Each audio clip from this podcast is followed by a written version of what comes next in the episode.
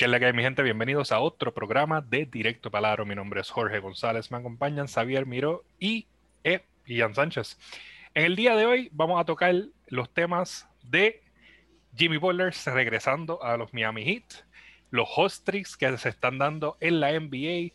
Vamos a hablar de Boston versus Los Ángeles Lakers, no los Clippers, eso no importa. Vamos a ir comenzando con los hot tricks que tenemos varios por tocar en el día de hoy, pero este uno que íbamos a tocar la semana pasada no nos dio tiempo.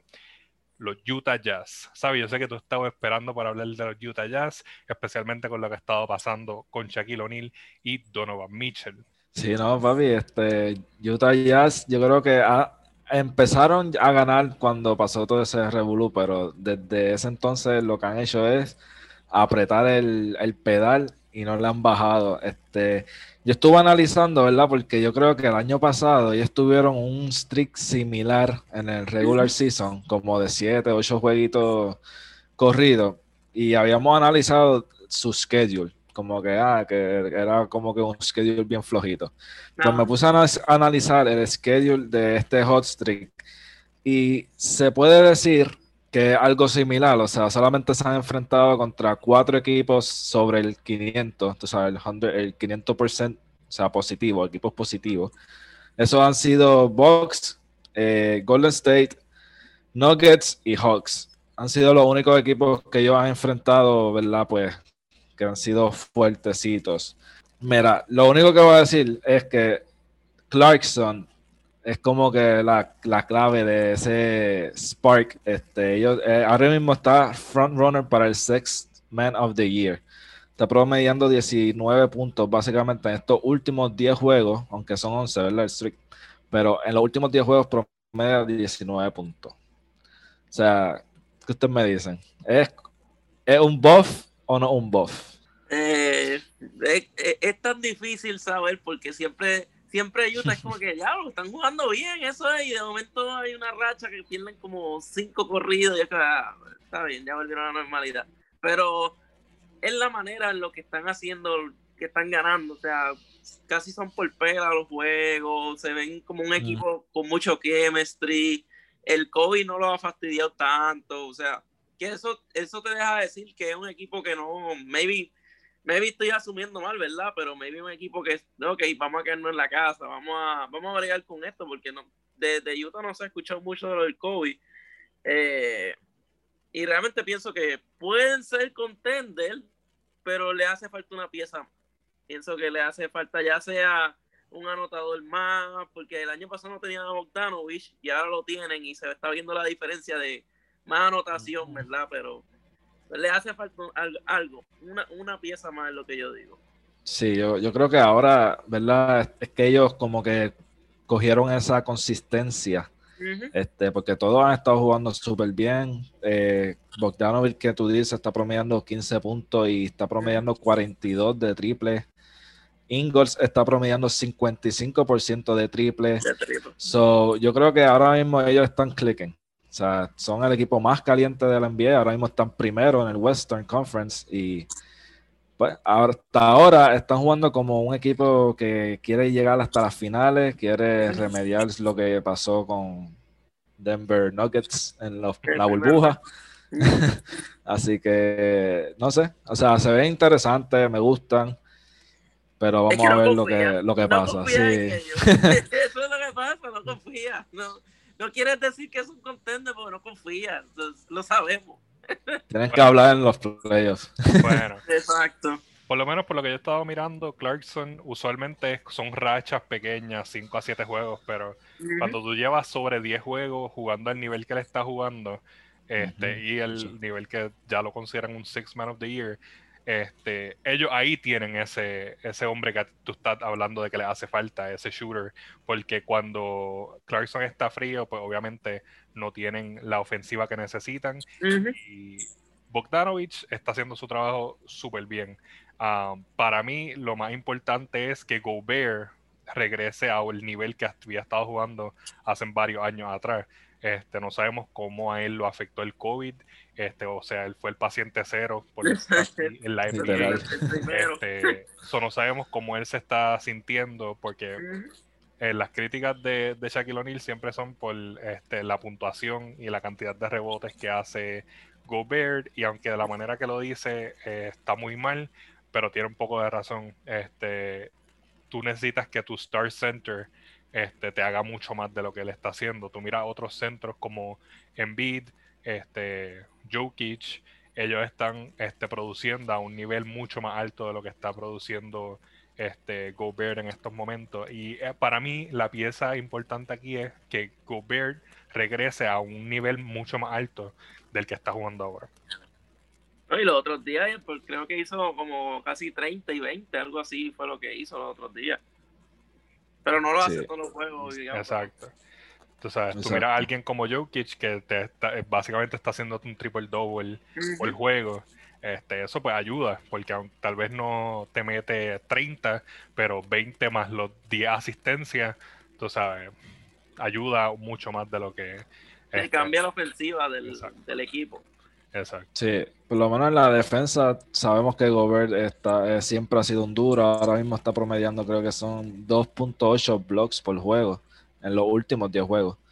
O sea que por lo menos en ese ámbito siempre está consistente. Ahora en los puntos, pues está promediando creo que 13 puntos ahora mismo y no es un poco deseable de Gobert, pero en estos últimos dos juegos, y creo que aquí podemos brincar a Dallas Mavericks, Utah ha jugado contra Dallas, le ha ganado y no estuvo Donovan Mitchell.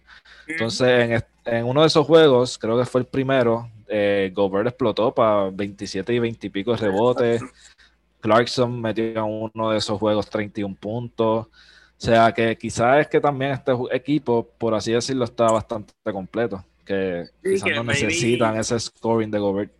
Exacto, eso es lo que iba a decir, que maybe él no está metiendo, pero maybe es porque está ahora Bogdanovich, está Jordan Clarkson, está Joe Ingles, todo el mundo está cooperando. Ahí Mike Conley, que por fin está jugando a un nivel de All-Star, o sea, maybe por eso también es que Gobert ha bajado los números, porque tan pronto, como dijiste, dijo Xavi, se fue Donovan Mitchell por concussion, jugó casi 30 y 20, o sea, que lo que lo puede hacer, lo puede hacer, es, cuestión de quién está caliente esa noche. Sí. Habría que buscar también su este, second chance shots eh, statistics, porque ahí es donde más uno puede ver este, su efectividad. Obviamente, al nivel de rebotes que él, recibe, pudiese eh, ejercer más como con second chance. Pero hay que ver su offensive y second chance points, este, a ver cómo están, porque eso diría, pintaría un mejor picture de qué está ejecutando este Gobert en estos momentos. Este y Conley, de verdad, él está impresionando um, con lo que está haciendo recientemente. So, kudos para él, este que por lo menos está ayudando a este esta racha que está teniendo Utah, pero de verdad que Dallas como tal hmm. mm, Dallas está en la mala. y entonces también Memphis es otro equipo que, que ha estado con una rachita ahí este, bastante buena. Yo creo que todavía no ha llegado Jaren Jackson, aunque Xavier lo cogió de free agency este, en nuestro fantasy. Yo lo tengo en otro también. yo, lo, yo lo guardé ya. Yo lo guardé ya. Yo tengo un si por ahí. Ah, pues un break. Dicen que él vuelve como para mediados de finales de enero, principios de febrero más o menos.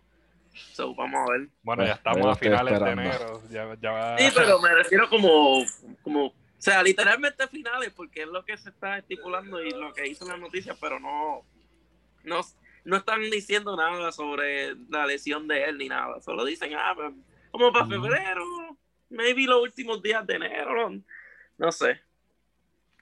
Bueno, el día que estamos grabando esto es 31. Este, a menos que de momento salga él a jugar. Están apretados ya. Están apretaditos ya para. Sí, ya es para febrero. Ya es para febrero. Es, que, lo había leído, creo que fue anteayer en, en, el, en el Fantasy. Yo, como que ya, los finales de enero, güey. Y cuando ahora tú me dices 31, ya, ¿Cuándo, cuándo, es el enero de No sé. Pues Yo no sé cuándo se acaba, pero. eso está como. Eso está como el regreso de Jimmy Butler, pero eso lo tocamos más adelante en el programa. Este, vamos entonces a movernos a un temita que eh, yo quería hablar este, para este programa, eh, el regreso a cancha de dos equipos. Y estos dos equipos no son NBA. Vamos a hablar NCAA eh, para este segmento, donde vamos a tocar los Fighting Illy de la Universidad de Illinois y eh, la Universidad de Iowa, que tienen a uno de los prospectos más este, cotizados de este próximo draft, este Luca Garza. Los Luca parece que si te llamas Luca vas a ser tremendo el Lemmy. Cosas que estamos viendo en los últimos años. Pero este juego lo, lo pudimos, por lo menos yo lo pude apreciar este, viéndolo el viernes pasado. Y uno de los nuestros, aquí en Puerto Rico, juega en eh, para el equipo de los Ili, Ande Culvero. Y viendo ese juego, yo pude apreciar tantas cosas de cómo Culvero se ha ido desarrollando, de nosotros verlo jugando para la selección Under 17, este, bajo Omar González, este, y ahora en sus college years. Y algo a mí me, me, me cacho de los announcers que son súper fanáticos de Culvelo por alguna razón. Y es que ellos eh, se refieren al juego de Culvelo como un old man's game. Este, yo quería hablar de eso sobre usted, con ustedes. Para ustedes, ¿qué es un old man game? Porque aparentemente Culvelo lo domina a perfección, o por lo menos lo está dominando en estos juegos recientes de su joven carrera en la NCAA. Pues yo, los poquitos juegos que he visto de ¿verdad? Fighting Illy, pues puedo deducir que el Old Man's Game se refiere quizás al típico juego de un point guard que no es tirar, o sea, no un shoot first mentality. Estamos viendo ahora mismo que pues desde un poquito antes de la era de Curry, pero ahora más después de la era de Curry, estamos viendo muchos point guards que son tiradores, o sea, si tú eres tirador y metes mucho de tres, mid-range, pues va a ser bueno en la NBA. Pero entonces tú ves a Curvelo, ahora mismo es verdad que está viniendo del banco, eh, pero está promediando 8.6 puntos por juego y te está promediando 5 asistencias por juego. Entonces, si no el point guard inicial, pues eso para mí eh, speaks ¿verdad? loud, porque está moviendo el balón y o sea, Culvero tiene un tremendo IQ. Es mucho, mucho más experimentado que los otros jugadores de la NCAA porque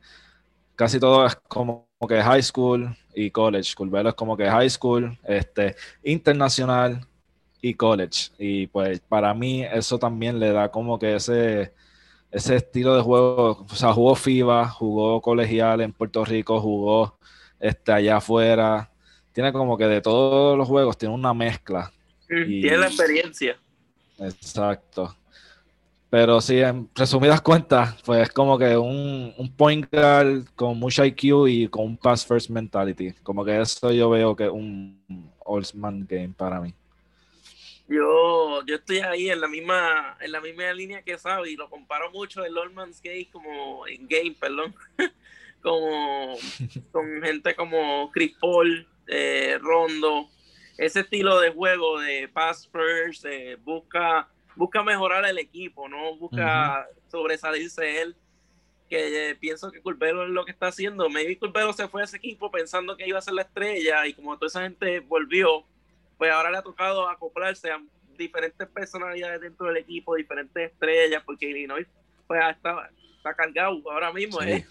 Es, uno de los top 10 equipos ahora mismo y realmente yo pienso que maybe ahora es, fue un blessing in disguise para él el tener tanto talento alrededor de él para que así pudiera, ellos pudieran ver, los scouts pudieran ver eh, su All Man's Game. Sí, y a eso de talento eh, eh, dista, el clavo porque en el centro tienen a Kofi Coburn y también tienen a Aye Dosunma, eh, que el hombre en ese juego, particularmente contra Iowa, este, he popped off. El hombre hizo todo. Eh, no sé, yo creo que terminó con unos 20 y pico puntos. 25 puntos. 25 puntos. Y una de las jugadas que él hizo, que yo le exploté el teléfono a Sabiel y me contestó como media hora después, este, el hombre en un contested 3 tiró un hook shot desde el 3 y la metió. Y esa fue la jugada más bella que yo he visto en mi vida. De verdad, de verdad un hook shot de 3 con dos, eh, dos defensores encima de él. Wow, de verdad que ese, ese Dusum va, va a caer alto después de esa. regresando a Culvelo, que es realmente la razón por la que queríamos discutir ese juego. Uh, Culvelo de verdad que se ha ido desarrollando eh, magníficamente. Él de verdad que va a tener un futuro eh, prometedor. Yo le dije a Sabe y para mí él va a ser un role player, maybe six man contender al nivel que él juega, porque él va a poder contribuir a un equipo, por lo menos hasta de la misma manera que lo hacían este Arroyo o Barea en sus equipos, que no eran las estrellas, sino que venían y proveían este, lo que se necesitaba el momento. Eh, y también la defensa de Culvero está mejorando muchísimo. Este, él lo que tiene que mejorar es su handle de la bola. Este, hace muchos turnovers, pero vemos gente como la Melo que también tienen problemas con turnovers y están... Es normal. Exacto, está Harden, imagínate.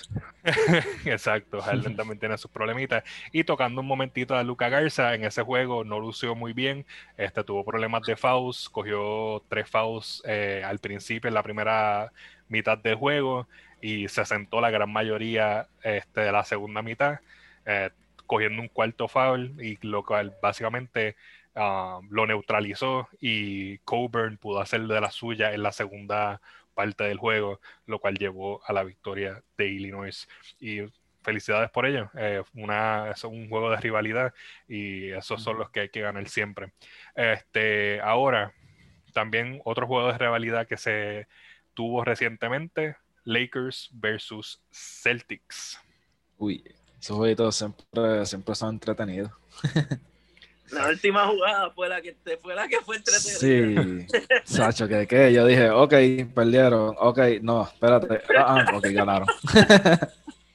Eso es verdad, fue, sí, fue una emoción, una montaña de emociones. Eh, aquí lo, lo, que más me preocupa es lo de Smart, que se fue lesionado y sin, sin, sin nadie, nadie tocarlo, que esas son las lesiones que asustan de verdad. Exacto. No, y cuando ellos dieron un close-up a su pierna y se pareció mucho a lo que le pasó a Durant. Y ellos dicen que un, un sprain ahí bien bobito, pero se pareció al Aquiles. Un Aquiles esos, bobitos son los que pueden estar tres semanas, cuatro semanas. Una temporada pero le deseamos lo mejor a, Smart. Y vamos a ir a tocar este par de cositas. como, porque recientemente es un trend que se ha estado viendo con Davis que no se ha estado luciendo lo más bien en la cancha. especialmente al principio de este juego, eh, mi mamá estaba viendo el juego conmigo antes de en la primera en el primer quarter y ella estaba diablo ella toda la crítica era para Davis de la manera que estaba jugando ese principio este, Davis, ¿qué le está pasando realmente? Es como que viene de un campeonato, um, tenía una un, honest eh, eh, eh, posibilidad de ser un Finals MVP, um, pero ahora como que apagó, está en cruise mode, igual que lo que hace LeBron, pero cuando LeBron juega en cruise mode, por lo menos es efectivo últimamente como que Davis no se está viendo al nivel que se estaba viendo previamente, por lo menos de lo que yo he podido ver de él. Eh, yo lo que digo es que él está en, como tú dices, en cruise control, está echado para atrás y realmente como están ganando todavía y todavía siguen ahí, pues no, él no se ha tenido que, como quien dice, eh, ¿cómo te puedo decir esto? Volver a la intensidad que tenía el año pasado, el hunger, que es lo que le dicen también que tenía el año pasado. Y este año está, mira, en cruise control. le ah, ganamos, ok, perdimos, pues está bien, vamos para playoff.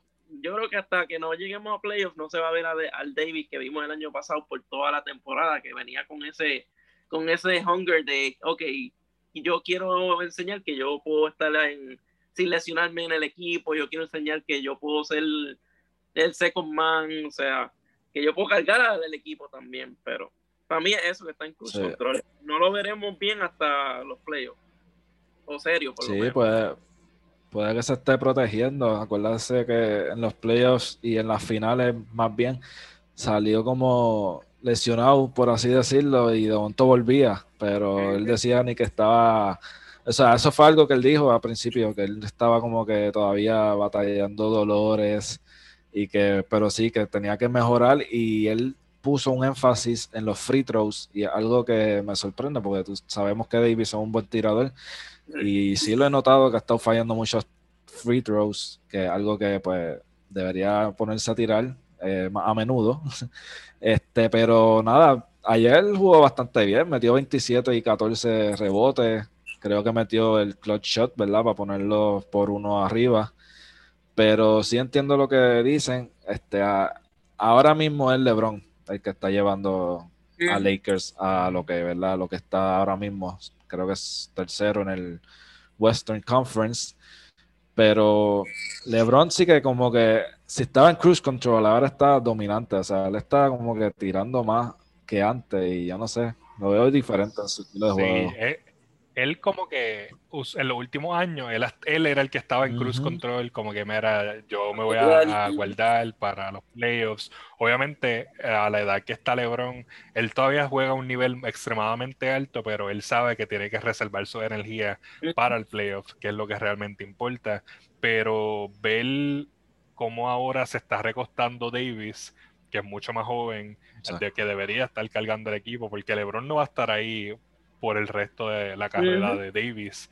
Este, y más con los rumores que él probablemente va a cambiar de equipo cuando este Bronny entre al, al, NBA. So es como que el Davis, para mí, tiene que volver a encender motores y empezar a jugar de verdad.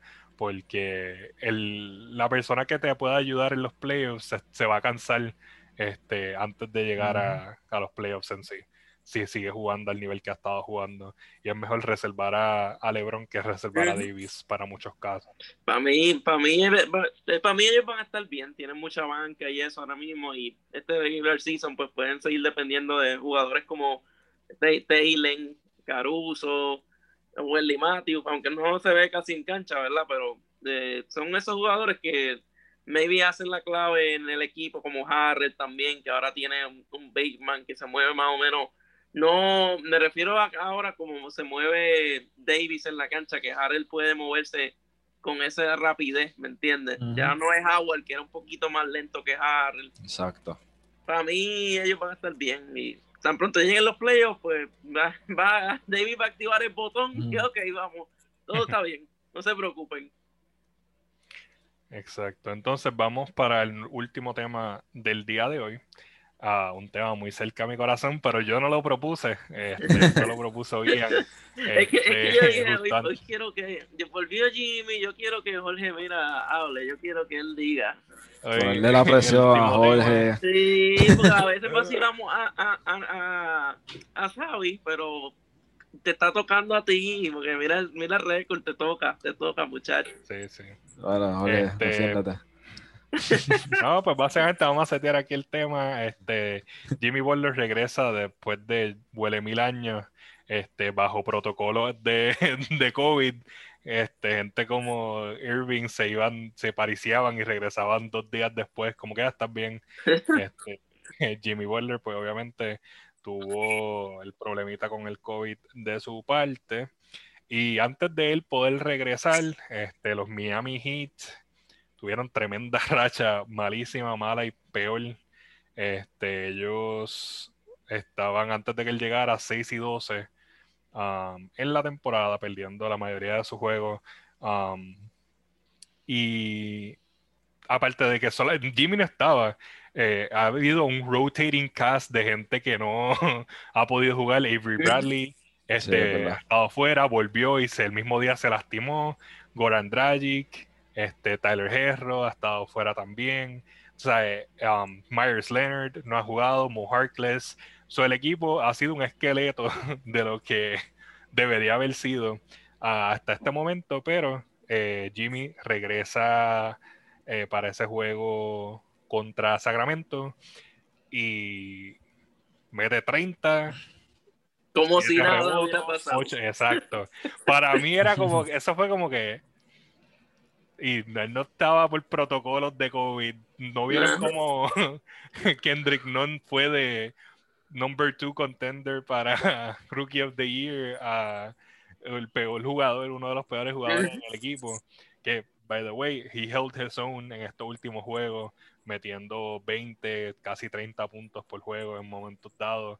Que sí perdían los juegos, pero sí estaba mostrando que estaba regresando a ese Kendrick Nunn A ese nivel. eh, de la temporada pasada.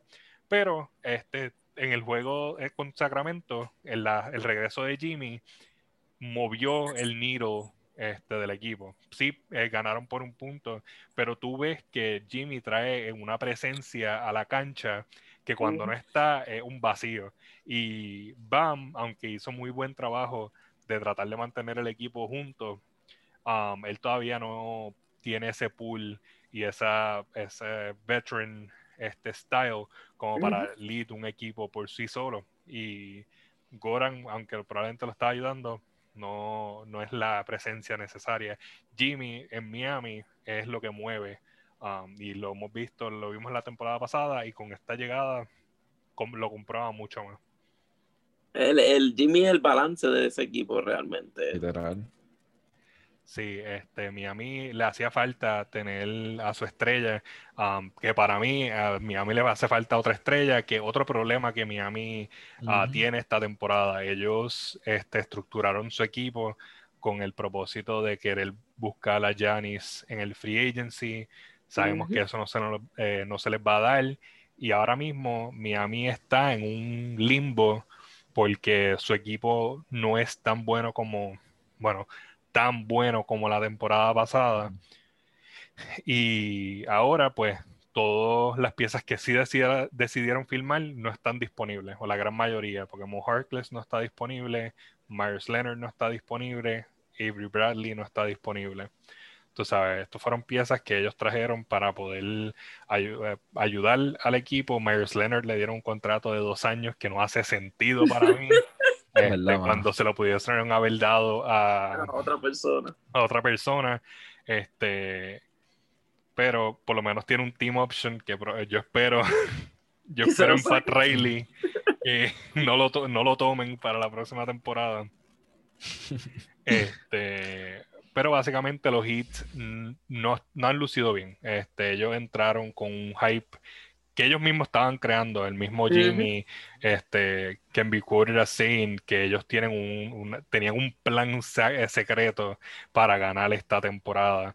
Y con todo lo que ha pasado, pues no se ha visto. Y te- entonces tiene a Paul Pierce con los comentarios diciendo de que no iban a llegar ni a los playoffs. Este, yo, para, para mí, Miami puede llegar a playoffs, pero con el play-in. Si no es que se ponen para su número, decir. este, porque con todos los injuries que ellos están teniendo, um, cuando regresen estos jugadores, el equipo puede estar en the hole, como puede que ellos no regresen al nivel. Y deberían de estar mirando al buyout market también para ver si consiguen otra pieza que los pueda ayudar en lo que, porque Mo Harkless no es la pieza y Myers Leonard nunca ha sido la pieza. Sí, yo creo que, fíjate, Jorge, yo te la voy a dar. Yo creo que ellos por lo menos puedan hacer el push para por lo menos llegar al 10, 9 y entrar al Playing Tournament. Este, pero hablando de Jimmy, ¿verdad? Que es lo que se ha estado tocando, él volvió básicamente como si nada, como si nada hubiese pasado. Pero él es el floor general de ese, de ese equipo. O sea, siempre que él está ahí, eh, lo, la motivación de Miami sube el nivel y hasta la eficiencia de, de sus compañeros y hasta cuando está en el banco se ve que todavía está esa presión de floor general porque tú lo ves parado, este, aplaudiendo, gritando cuando hacen cosas bien. Este, así que él siempre está bien vocal y eso es algo que para mí siempre me ha gustado de Jimmy. Lo vimos cuando en Minnesota él decidió coger a la banca que ni juega, o sea, cero minutos en los juegos y le ganó a la cuadra inicial. Así que, o sea, él, él tiene los, los pantalones bien puestos y eso siempre me ha gustado de él. Yo, yo no los tengo tan abajo como 10 o 9, fíjate. Yo pienso que pueden llegar hasta séptimo. Estamos hablando de list. O sea, ¿quién, quién está octavo? Orlando. Orlando tiene un chorretón No. de lesiones también. ¿Quién No, está ahora mismo? No, están 10. Orlando. octavo está está Charlotte. Charlotte Hornets. Está bien, pero o sea, está. Em- empate con los Orlando, Knicks. Empate con los Knicks. Charlotte, Charlotte, Orlando y Knicks. ¿De qué estamos hablando? O sea, Miami va a tener. Miami, te apuesto desde ahora que va a tener mejor récord que cualquiera de esa gente. Yo espero. Yo, Yo, yo lo lo digo, pongo séptimo, octavo. Yo los, yo los pongo tan bajito por el hecho de que el, el equipo ha estado fluctuando de tal manera que ellos han tenido sobre, yo creo que sobre 20 eh, starting lineups empezando la temporada. Y la química entonces no existe, pero claro, estamos al principio de temporada, este, Exacto. solamente han tenido este, 20 juegos, alrededor de algo así. Um, so pu- pueden hacer el push y tal vez lleguen 7, 6, este, si ocurre un milagro. Um, pero existe la posibilidad muy grande de que ellos caigan 10 o 9 Ujú. um, porque hemos visto que hay bastantes equipos flojos en otros años que están siendo eficientes este año. Um. Equipos, vamos a darle los kudos a los Knicks, este, que con la defensa que trae Thibodeau han podido um, ser un equipo mucho más ah, eficiente en, en el equipo. Um, so hay que dársela definitivamente a los Knicks. ah, y existe la posibilidad, de verdad que Gracias, existe la posibilidad que no lleguen a los playoffs si las cosas no se arreglan para Miami. Ujú. Así que, mi gente, muchas gracias por unirse en el día de hoy al programa. Los estaremos viendo en la próxima. Eh, ha sido Jorge González, Saber Miró e Ian Sánchez de Directo Palaro para Fila 8. Nos vemos.